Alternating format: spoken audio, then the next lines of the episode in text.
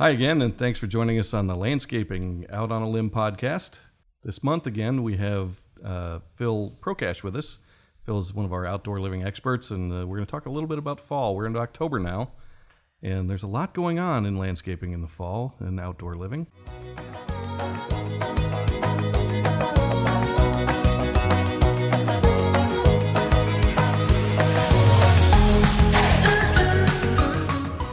Good time to start thinking about what you should do to, to uh, clean up your landscape in the fall and put it to bed, as we say. Absolutely. Um, you know, the, this time of year, leaves are falling, plants are kind of ending their peak. Uh, uh, so it's really uh, the ideal time to start getting things cut back, picked up. Uh, this year in particular, with uh, how wet things were, we've seen a lot of different fungal diseases that have popped up. And one of the best controls for that is making sure everything's cleaned up Yep. and disposed of properly. Yep, get all the old stuff out of there. If you're cutting back shrubs or, or perennials, make sure you're taking out the foliage and getting that out of there so it doesn't start to rot and create other problems. Exactly, exactly. So uh, right now really is the ideal time for that. Uh, uh, getting your leaves cleaned up, and also certain plants. Uh, now is the best time to prune. Uh, you know, certainly every plant has its own ideal time. Um, now, now is probably the most common for most varieties. Yeah, Tom Jensen and I argue about this occasionally. uh, there's a number of plants like spirea and potentilla and a number of other ones that uh, it's it's best to just give them a good haircut. Take them down to maybe six inches tall, uh, either in the fall or in the spring.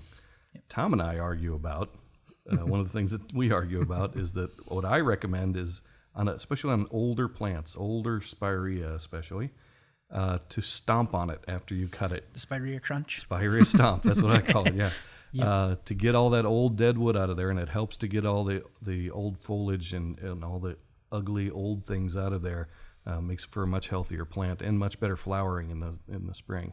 Yeah, I think one misconception is that people need to be very careful when pruning certain varieties. A lot of varieties actually benefit from being aggressive. Uh, you get a lot fresher, newer growth uh, and younger looking plants uh, because of that aggressive pruning. Uh, so you said the spirea stomp, uh, you get all that dead woody growth out of there and really brings it back to life the next year. Yep. All that is talking about what's you know we're moving a little too close to winter when we start talking about this stuff. I mean, there's still a lot of outdoor living to do uh, in October and even into November, especially if you've got uh, some some things in the landscape, some aspects of the landscape that'll get you outdoors.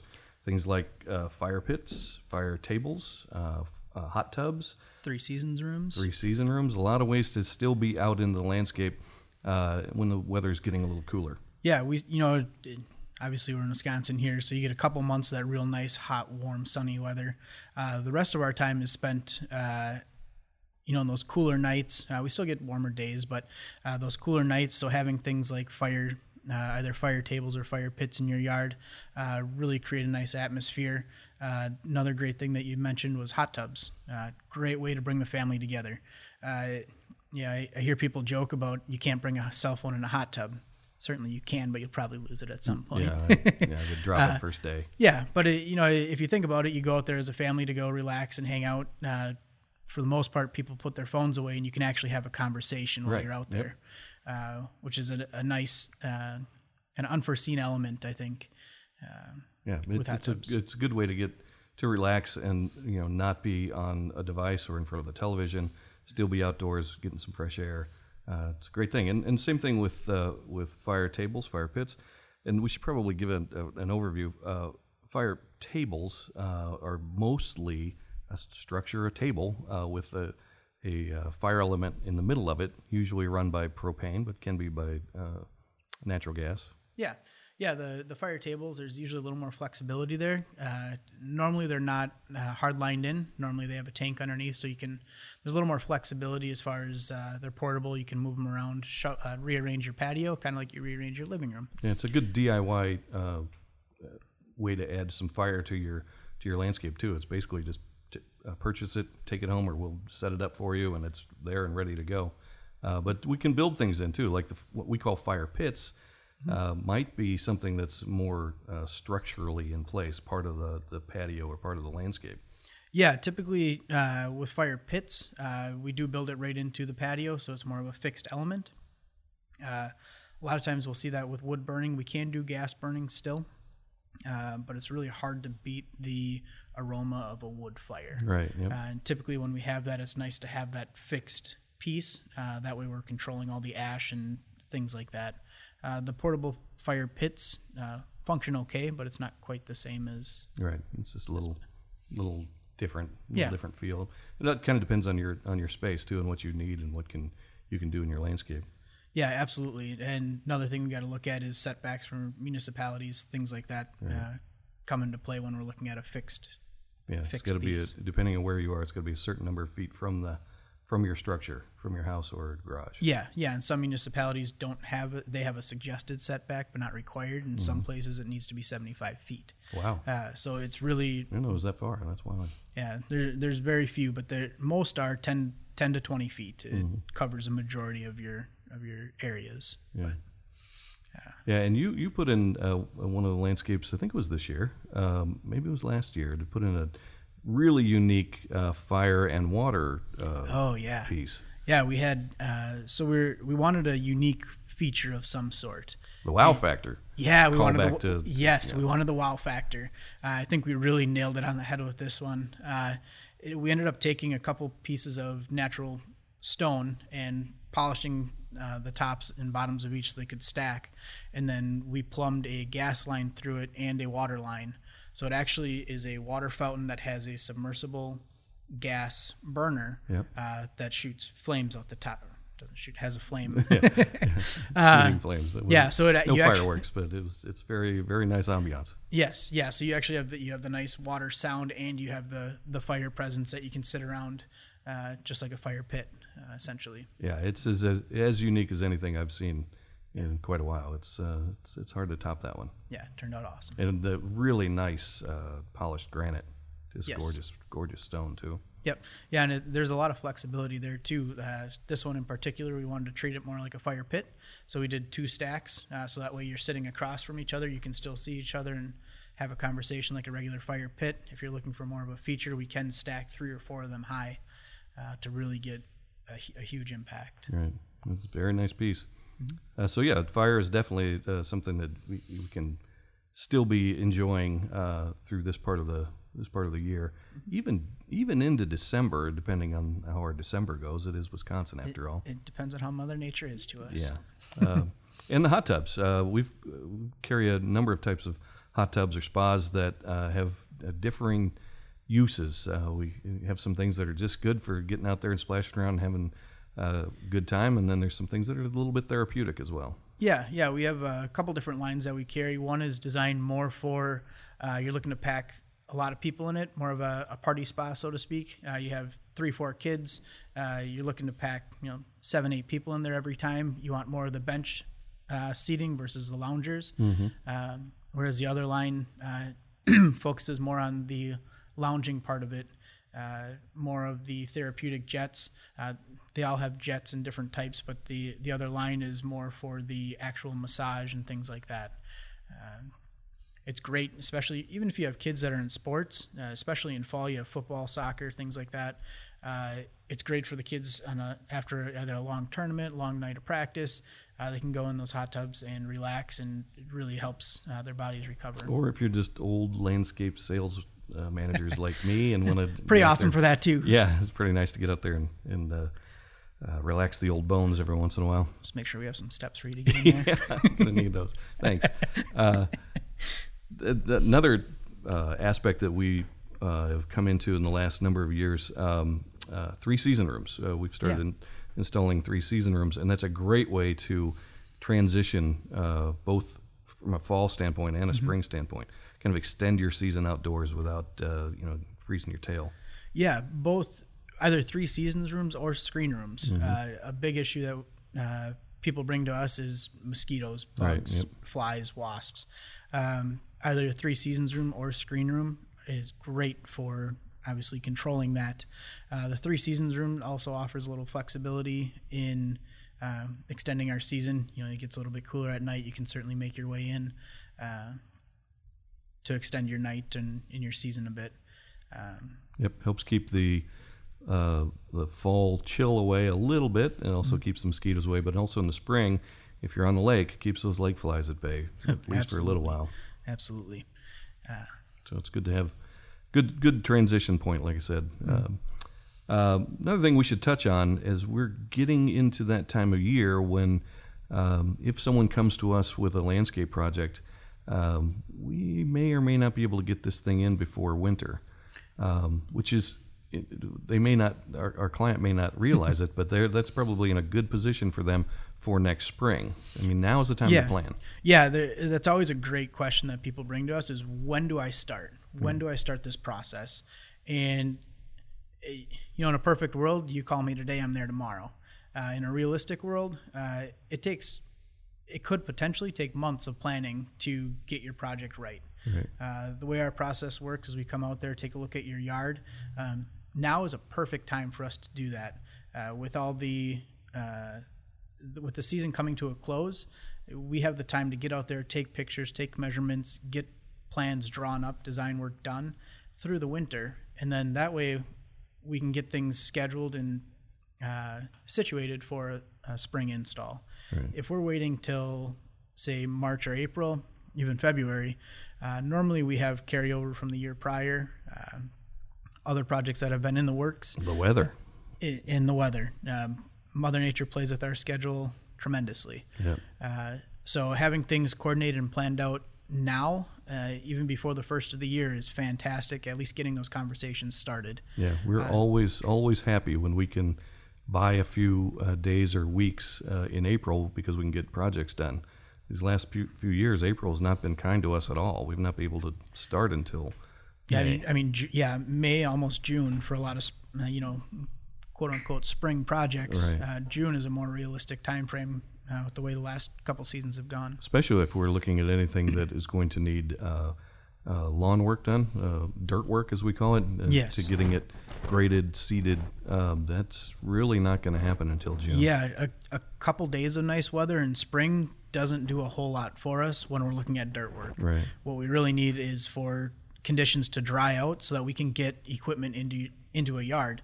Uh, that top couple inches that dries out in a couple days of good weather isn't enough. We need that dryness to penetrate deeper Yep. uh, so that we can support the Yep, equipment. we need an extended number of sunny days. yeah, not make a mess. Yeah, yeah, it can, can make do more harm than good. Yeah.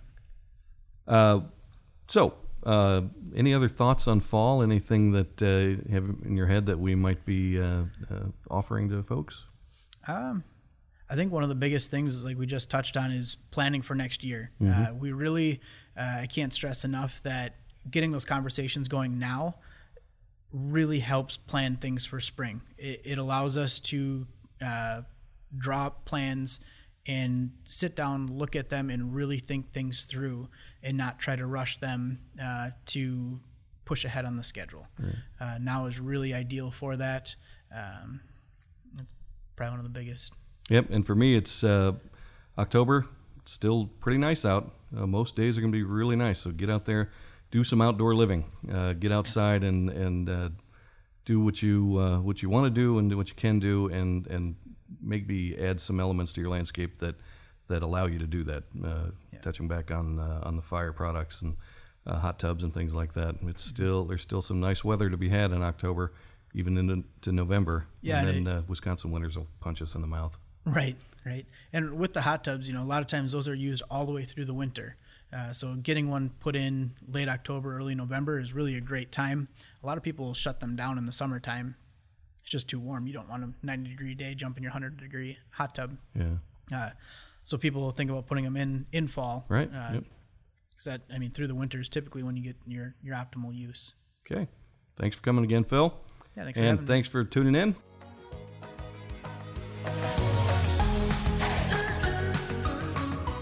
My name is Tom Jensen. With me today is Phil Prokash, and we are at the Vande Hey Company, of course. We want to talk to you this month about uh, an accessory to your yard that you may not thought of. We're talking about fire. Uh, different ways that you can add fire to your landscape, different ways that you can enjoy fire in your landscape. Phil, let's start with a question for you. Um, what does fire do? Why is it a draw to so many people? Uh, fire is one of those elements that, thinking back in time, back to um, kind of primitive ages, uh, fire is the one element that people tend to congregate to. Uh, you, you think of uh, the weekend up north. We just had the um, this past weekend. Uh, you go up north, everyone uh, tends to congregate around the fire. Uh, it brings it's that one element that brings everybody together, kind of sets the atmosphere. And depending on the element that you're using, whether it's a fireplace, fire pit, fire table, uh, it's just something that for some reason people are drawn to it uh, and adds a lot of excitement to your yard. Now, you mentioned a couple of different ways of doing fire. I mean, I tend to think of campfire, that's what comes to my mind first. But you mentioned things like a fire pit, a fire table, a fireplace. Um, what's the difference? The it, it really comes down to um, a few things to consider. One is your municipal codes. Uh, each municipality is different as far as what setbacks are required and what's allowed. Um, the next part is how you foresee yourself using it. Uh, it's really hard to beat the atmosphere that a true wood fire brings to the table. Uh, you know, you have the smell of the smoke, you have the, the heat radiating off. You really can control the size of the the size of the fire and the um, uh, in that sense. Um, but there are a few things that come with that, as far as uh, you need to have wood. Uh, it tends to be a bit messy. It is helpful to have something to burn. It, it, it does. It does. Um, and especially in a residential setting, not everyone has access to that. Uh, so in that case, uh, it's nice to look at options of either a fire table or uh, we can do fireplaces or fire pits that have the gas line direct fed to it. Uh, in that case, you're able to just like a gas grill, you turn the knob, set your um, flame, press a button to ignite it, and away you go. Uh, there's no smoke involved, or at least very minimal in comparison to a, a fire, uh, wood fire, um, and uh, you can regulate it much more easily. Uh, you know, if you have little kids around, things like that, it is nice to have that little safety feature of you turn it off and it's done, it's gone, um, versus the hot coals of a wood fire. So, fireplace, I think everybody gets. We're sitting in one right now. Yeah, But when you mention a fire table, yeah. this is actually something you sit around like a, a table we have in our kitchens Yeah, and there- enjoy? Yeah, there's a lot of different options there. Uh, we can do, we have already assembled fire tables at our retail center, uh, or we can also do custom built uh, where it's built right into a bar area. Uh, you can get them at coffee table height, uh, all the way up to bar height. And what's really neat about those is you can have a table that has the insert inside of it with the glass on top. It acts as a regular table while you're uh, eating, entertaining guests, things like that. Uh, and then, you know, as the sun sets, clear the table, you take that shield off the top, and you have your instant fire table. So you're not needing two separate entertaining spaces, which in a backyard, that extra space is very valuable at times. And again, now that would not be with wood. That could either be gas coming off your home or it could be propane, you know, Yes. that's stored on site. Yeah, you can do it either um, natural gas or LP, uh, and you can have the tanks underneath or have it uh, direct fed uh, from your house. Okay, and how does that then differ from a fire pit? Is that more the in-ground fire we're thinking about when you Yeah, sit down with your friends? Yeah, fire pit is probably your most classic uh, image that people think of when they're uh, imagining fire in their backyard. Uh, fire pits are great uh, as far as fitting a large number of people around them. It's probably your most user friendly in that regard, uh, but they do take quite a bit of space. Um, Now, you've sold a lot of them into your clients here. Um, what's the most popular?